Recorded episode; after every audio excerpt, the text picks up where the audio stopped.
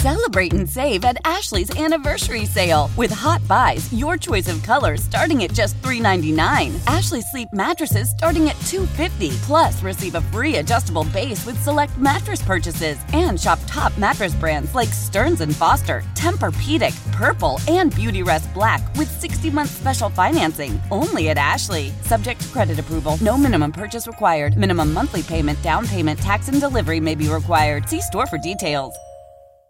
Drowning in status updates and lost in endless emails? Break free with ClickUp.com, the one app to replace them all. Imagine a world where your team collaborates effortlessly in one shared space. No more chaos, just ClickUp. Your projects, tasks, and communication unified at last. Transform how you work with customizable views, seamless integration, and real time updates. ClickUp is your shortcut to more productive days and happier teams. Join the millions of productive teams already streamlining their workflow. Visit clickup.com to get started.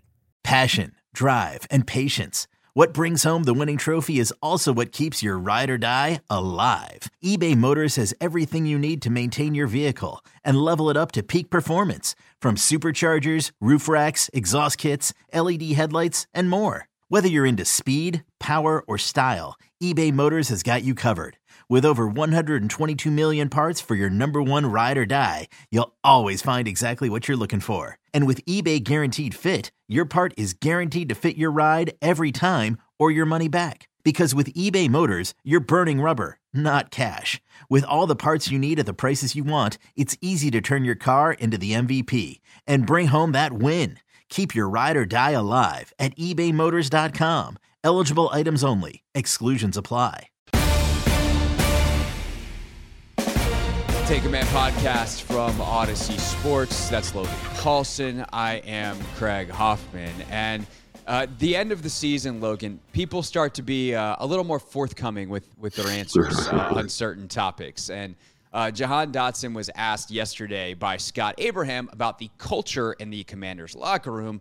And here's how that went. You're in between the lines. What do you think this team needs going forward next year to kind of get more wins, get over the hump?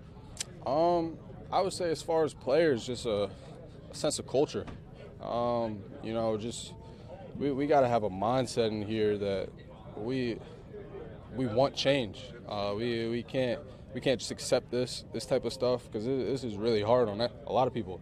Um, and I know a lot of people come from winning backgrounds, uh, so we, we got to bring that stuff in here. We we can't accept anything but winning, honestly. Um, and that, that, starts with us players, um, no matter who the coaches are.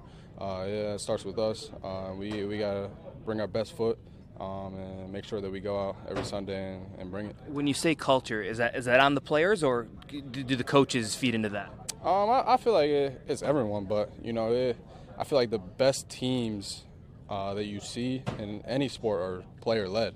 Um, your, your captains, they, they step up um, and everyone really follows because when you when you're surrounded by by guys who are hungry and want to win, you know it, it trickles down.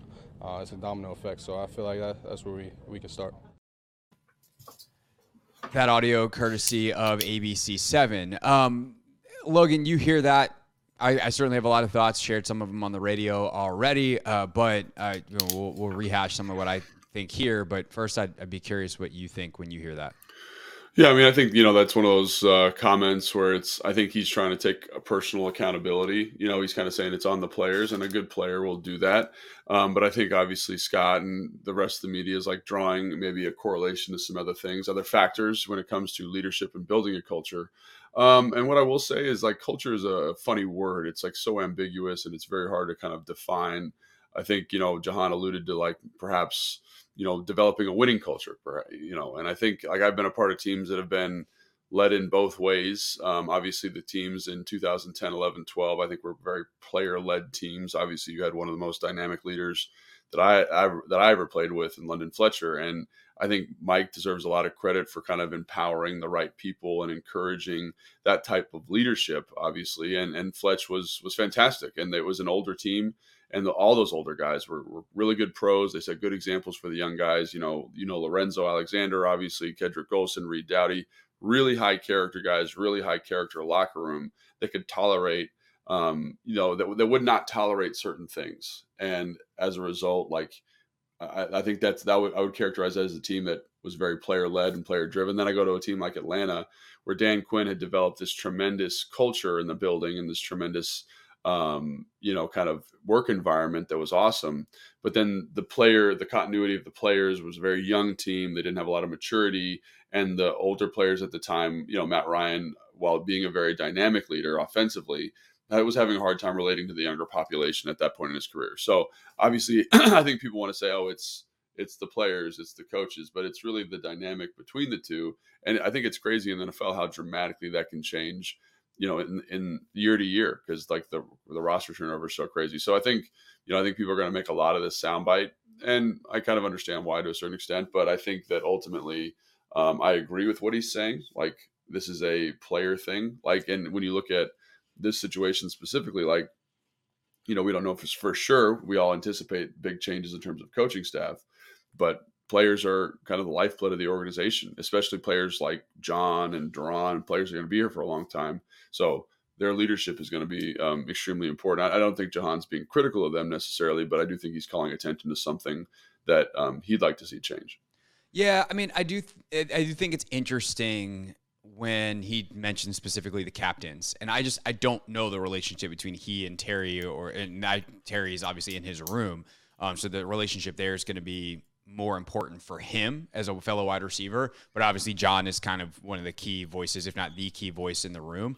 And I, eh, when you talk about that relationship between players and coaches, one of the things that I wonder about, and this is, I, I'm going to be very clear here. There are times that I know things and I wink nod and I'm like, I wonder, hey, hey, I don't know anything here. This is me purely speculating, just kind of watching what has happened. Um, and, and not even speculating, me truly like wondering. Like, Jon is a guy that I remember after his rookie year, his, the way he answered questions at the end on like locker cleanout day. I remember going on the junkies the day after, going, I don't care what they do this offseason. If they don't put a C on that guy's chest, they've made a mistake. Like mm. he is so important with how he thinks about the game and winning and all this kind of stuff. Still pretty fresh off Nick Saban school and, and all of that. And you watch how Chase and Montez, but really Chase emerged as a very loud voice mm. in the same room and not necessarily always in a constructive way. And I just wonder if Jon kind of felt like sick of it and neutered to a, an extent and that undercut his voice as someone who was trying to lead in a certain direction and maybe there was some tension pulling in opposite directions. And that can happen within a locker room and sometimes it can be healthy but obviously in this particular case uh, it hasn't it certainly hasn't been healthy enough to produce wins. Uh, it doesn't feel like based off the comments coming out and some of the things that we've heard that that the the culture is great uh, in that locker room. And i do wonder you know being a little hands off, uh, or perhaps too hands off if you're Ron? Did you allow the wrong voices? Because you, you talk about how Mike did a really good job of, of making sure that Fletch was the guy that was heard. And so the, the way I would look at it on a big picture scale is this I think that you need to have the illusion of being player led. It's actually not. It's really, it starts at the very top of the organization of having a clear vision for what you want empowering the right people. And if you don't have them, bringing in the right people and then making sure that the standard is set to a point that they're enforcing your standard. And so maybe as a coach or an executive, you don't have to be the enforcer of the culture, but you need to, you do need to set it. And I don't know that that was done particularly well over the four years that Ron was here.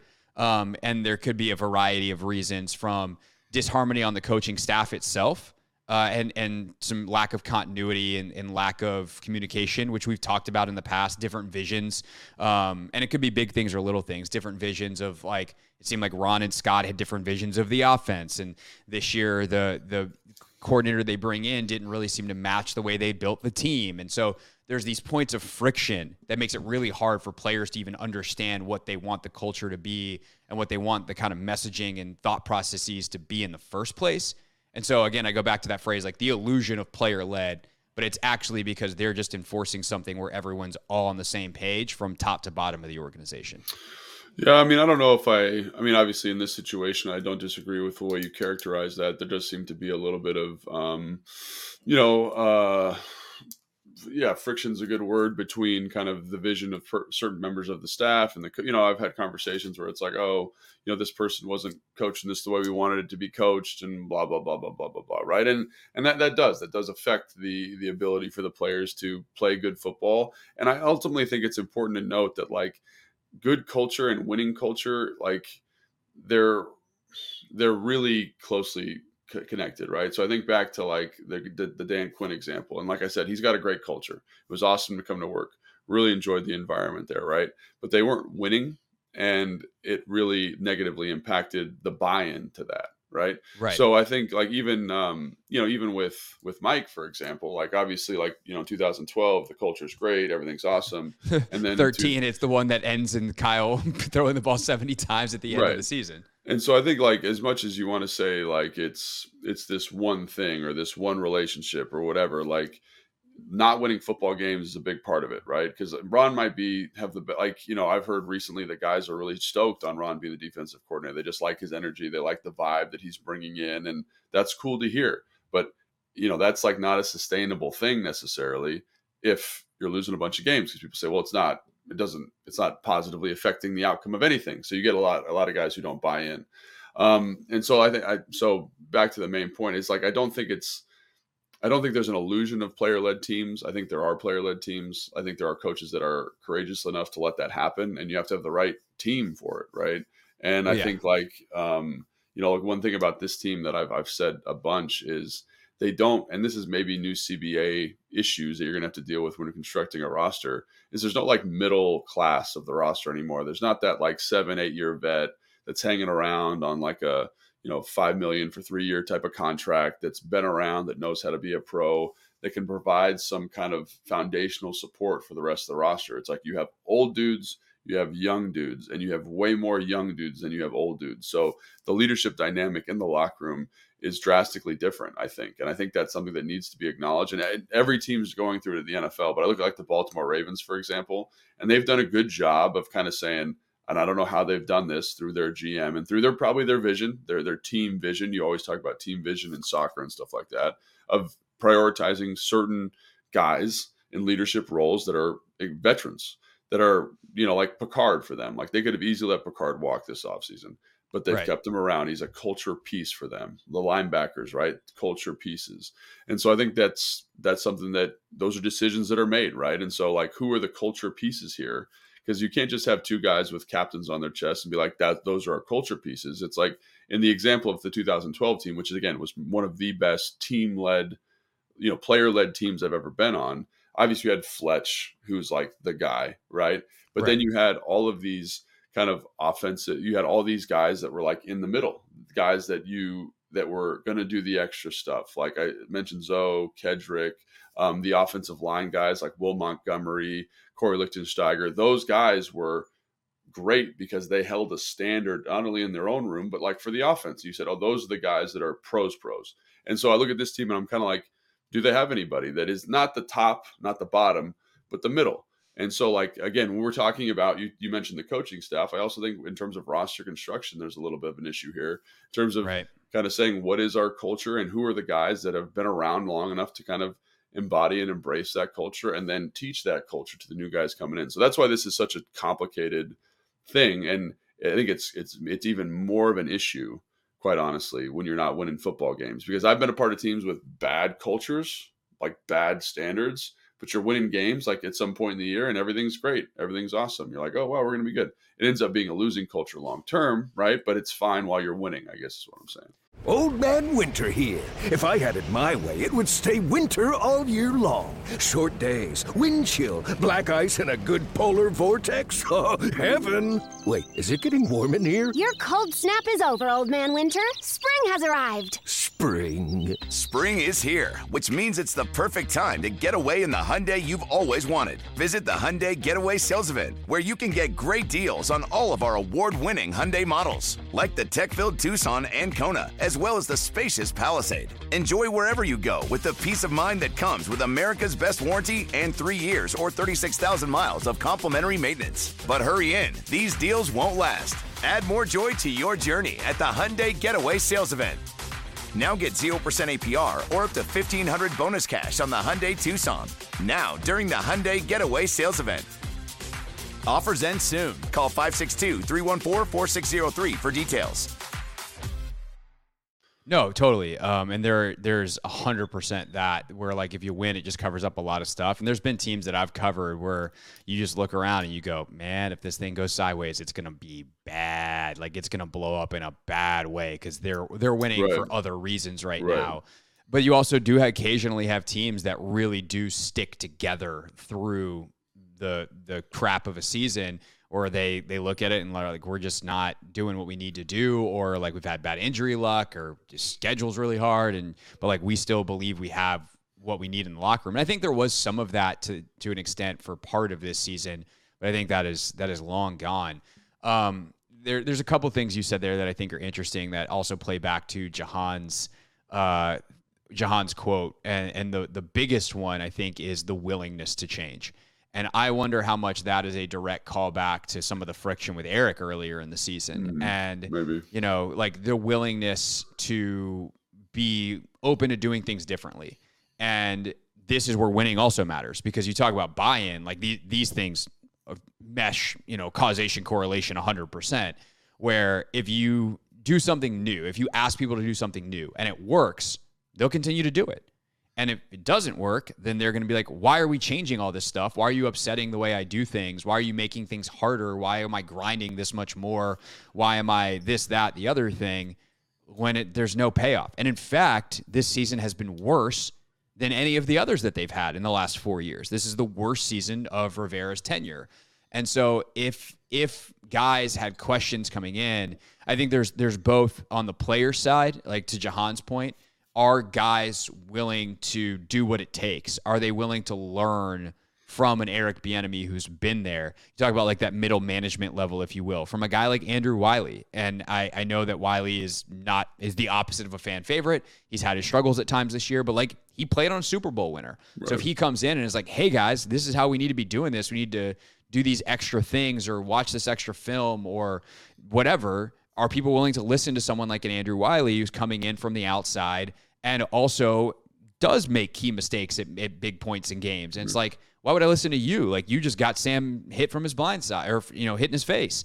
Um, so I, I think that there's that element too of the willingness from the players, but then the other side of this, if I'm going to look at it from the coaching side, is do you as a coach meet people where they are? And I don't know that Eric specifically is that kind of guy. Eric has a very set way of doing know. things. We don't know. We, Yeah. we- there's there's rumors and things, but just to be clear, Well, I'm just saying, like he's he is a guy that is like he, he said this. Like this is yeah, not. I know, but I'm just not saying. but I'm like- just saying, like we don't. We're not in the meeting room, is what I'm saying. Right. Just for people listening. Yeah, no, we're not we're not in the meeting room for sure, but it's like if Eric is like my way or the highway and this is the way we do things. This is the way that I do things I know it works and you're not willing to meet guys where they are and bring them to where you want to go. That's not going to work either. Yeah. And so it's not that Eric is wrong about the way that he wants to do things. It's just that it's it's getting the guys to come along with you. Did he do the things he needed to do to build those bridges, knowing that you had guys coming from a different way of doing things that ha- might have some different thoughts, and some of whom who had been very successful in their careers, presumably. Um, you know, so we we just we don't know, but those are the kind of things that I think you know if you're doing the the dissection, like those are the questions you'd want to answer. Yeah, one hundred percent. And I, I also think like leadership and culture, like it, there's such a psychology element to it. Like you know, Yeah. I do the high school football coaching thing, and we had like a very interesting season. You know, where it's you know the head coach had to step away for a little bit, and then when he came back, like and they're high school kids, but in some ways it like magnifies leadership, it magnifies culture in a way that I thought think is very unique. Because in the NFL and in college, college not so much, but in the NFL for sure, there's like a professionalism that hides some of the cultural deficiencies, right? Because everyone is kind of like, I'm a private contractor, I have to do the best for myself, and there's this external and internal motivation. They're like these very type A people most of the time. So it, I think it covers up a lot of cultural deficiencies. Like when you're in the locker room, like you won't be able to tell. But in high school, I think it's more they wear it on their sleeve a little bit more. And so what I was going to say is like when the coach came back, like we were running this essentially the same. Everything was the same. When he came back, there was like an uptick in players, right? Because they just believed in what this guy was doing a little bit more. And so I think like that's something else about um, just culture that is so ambiguous and why there's a million books written about it, right? It's because there's no perfect formula and there's no like this is the definitively the right way to do it. But I think it's like to kind of to your point, like there is a a way to maximize the 53 dudes on the team that is different for each team, right? Yeah. Like what works in, you know, what works in New England. Like if he came here like next next week and said this is and just there was no change or no like t- slow Transition. yes, Yeah. correct. Um, that would be really challenging. I think you get a lot of pushback from him, you know, in terms of what Bill Belichick and his leadership style and the culture that he is purported to have in New England. So I do think there's a lot of that about kind of finding the right mix for what your players need, for what your team needs. And it's different for everybody. Like we just talked about this team and the construction and all these different things. So um, I think that's one of the things that makes it really hard. And it makes it especially hard when you're not winning football games. It makes it really, really hard to kind of keep any kind of cultural identity, any type of cultural vision. And you've pointed out some of the things, you know, like position coaches like i think back to the sam mills thing you know like and that was obviously something where he's not coaching it the way that jack wants it to be coached and that you know undermines that room and sets that room back for a couple years and makes that room kind of like you said like you alluded to maybe the fact that jon is frustrated by chase and because chase isn't doing what sam wants or what jack wants and there's no accountability and obviously so it's it, i think there's a lot of things with this team with regards to culture but i just wanted to point out that like there's no there's no magic formula. Like the new guy coming in, Right. like is not going to be able to be like this. This is the road to good culture. He'll have to come in, evaluate the team, and be like, these are some things I think we could do differently from a cultural standpoint.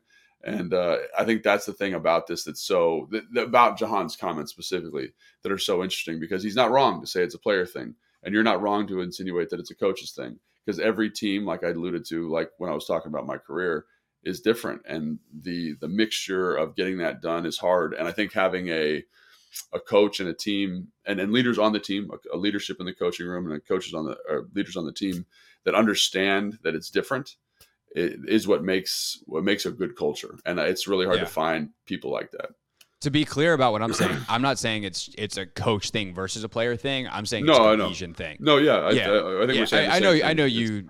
You get what I'm saying. Just to, to be clear for the audience, like it is a cohesion thing. It is. Can you get everybody on the same page? And I think, like for instance, to go back to the Jon example, like did Jon all of a sudden become a bad leader? No. I think Jon got sick of some stuff, and he's a human being. And so maybe his leadership fell off this year because he was just tired of seeing some of the other people get away with stuff that, in the winning culture that he was used to at Alabama, right? That's his example. That's his version of of what this winning culture looks like. Which Nick Saban runs the tightest of ships, a, a, a, a version, by the way, that would not really work probably very well in the NFL because all of a sudden the, the power structures are different from college to the pros with contracts and grown men with families versus college kids. But like the the level of looseness um, which Ron has had success with because he could trust guys like Luke Kuechly, et cetera, in his past, um, and and And know, a little your, bit more. and trust your coordinators too. I think that's the other Right. thing is like that's kind of the, you know, because I, I like I said, I think when Ron took over as DC, like there was a a cultural shift in the defense, Yeah. right? Schematic shift and a cultural shift, which again, no no criticism of, of Jack here necessarily. It was just different, but the guys responded better to it, right? And I think like that's something that um, again, like you were kind of alluding to at the beginning, is like Ron is one piece, but the the the the roots of that tree of the coaching staff are, are really kind of your cultural you know propagators here and i think Yeah. that's something else that we're those guys in the best positions all the time i don't know so Yeah, and then the front office side of it too is like who do you bring in and empower, and like how much does that matter in your scouting? I know for a fact when the old regime was here that some of the high up personnel, maybe not a Bruce Allen, but like the Kyle Smiths of the world. And, and some of the people on that scouting staff really prioritized certain types of guys, and that's why Jon Allen was was targeted. By the way, it's like we want this dude to be as our first round pick, the captain of the football team. Like was James like I like Jamin's progression as a football player uh, in a lot of ways, but like I don't think that he was ever drafted with the idea of like, oh, that's going to be the the captain leader of our team. and Yeah. who you prioritize and what skill sets you prioritize from like the makeup standpoint of who your best players are matters a lot too. And, and I think that's something too about like that 2012 team, for instance. You have the the middle management, if you will, the Lorenzo Alexanders, who's a Pro Bowler by the way, um, but on special teams. But like London Fletcher, on top of being your your leader, is also one of your best players, and that's really important too. Is like, do you have? And that's why like I think from a Terry and Jon standpoint, like you're okay. Um, but do you have other people that are willing to follow them? Do you have other people up and down that roster? Do you have that middle level of player? And you know, are the people that you're bringing in with the hopes of being your best players the type of leadership character guys that are going to make your football team maximized? And I and I don't know that that was always prioritized here, or maybe it was and they missed on the evaluation because that happens too. Well, I also think it's just like understanding like what you have in the building too. It's it's and, it, and because of this, there's so much turnover here all the time. Like you know, Yeah. the, the roles aren't defined. There's a COVID year. Ron's got cancer. Like the whole all that 100%. makes it really hard to have a clear perspective. But I look at like you know we talked about Dawand Jones a lot during the draft in the last cycle, and there was a lot of character concerns about him, right? And so I do think it's the team did a good job of saying like even though he's uber talented, he doesn't fit here.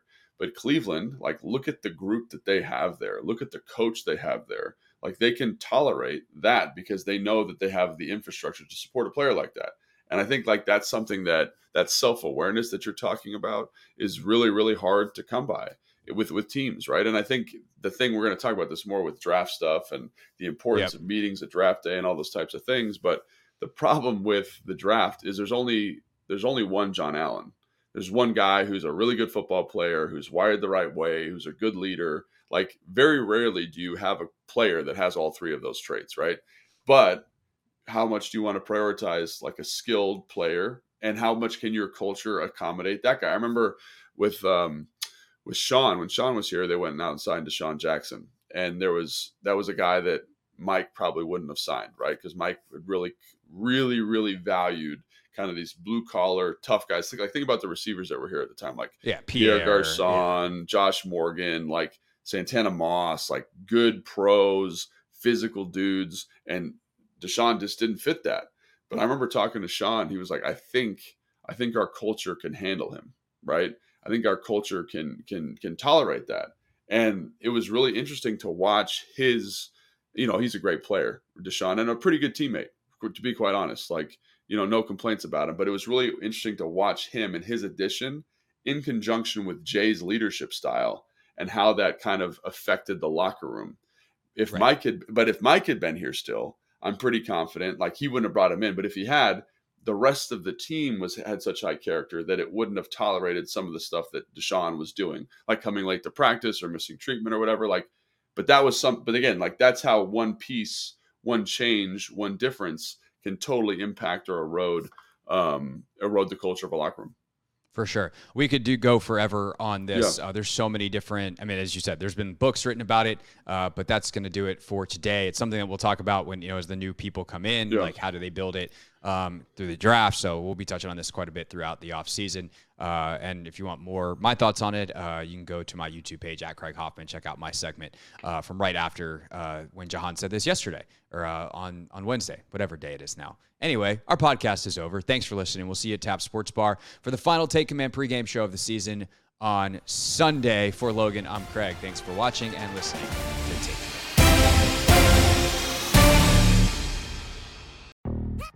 Yo, Trey. Kevin, what's up, man? You know, I've been thinking, what would have happened if the NBA never vetoes the Chris Paul trade to the Lakers and we get CP3 in the same backcourt as Kobe in LA? Well, you get a very happy Jack Nicholson for sure. And the Lakers probably win a bunch more championships. CP3 finally gets a ring or two or three, and the Kardashian empire is forever altered. What did you just say? Hey, everybody, I'm Trey Wingo. And I'm Kevin Frazier, and we're teaming up on a new weekly sports podcast from Wondery, Alternate Routes. As former Sports Center anchors and current sports obsessives, we're consumed by all the what if questions that make being a sports fan so excruciatingly fun. If you're like us, then you also live and die on the fallout from every drop pass. Or play call. Each week on Alternate Routes, we'll take a flashpoint in sports, break down what actually happened, then explore every alternate scenario and the ripple effects it would have caused. Follow Alternate Routes on the Wondery app or wherever you get your podcasts. You can listen early and ad-free right now by joining Wondery Plus.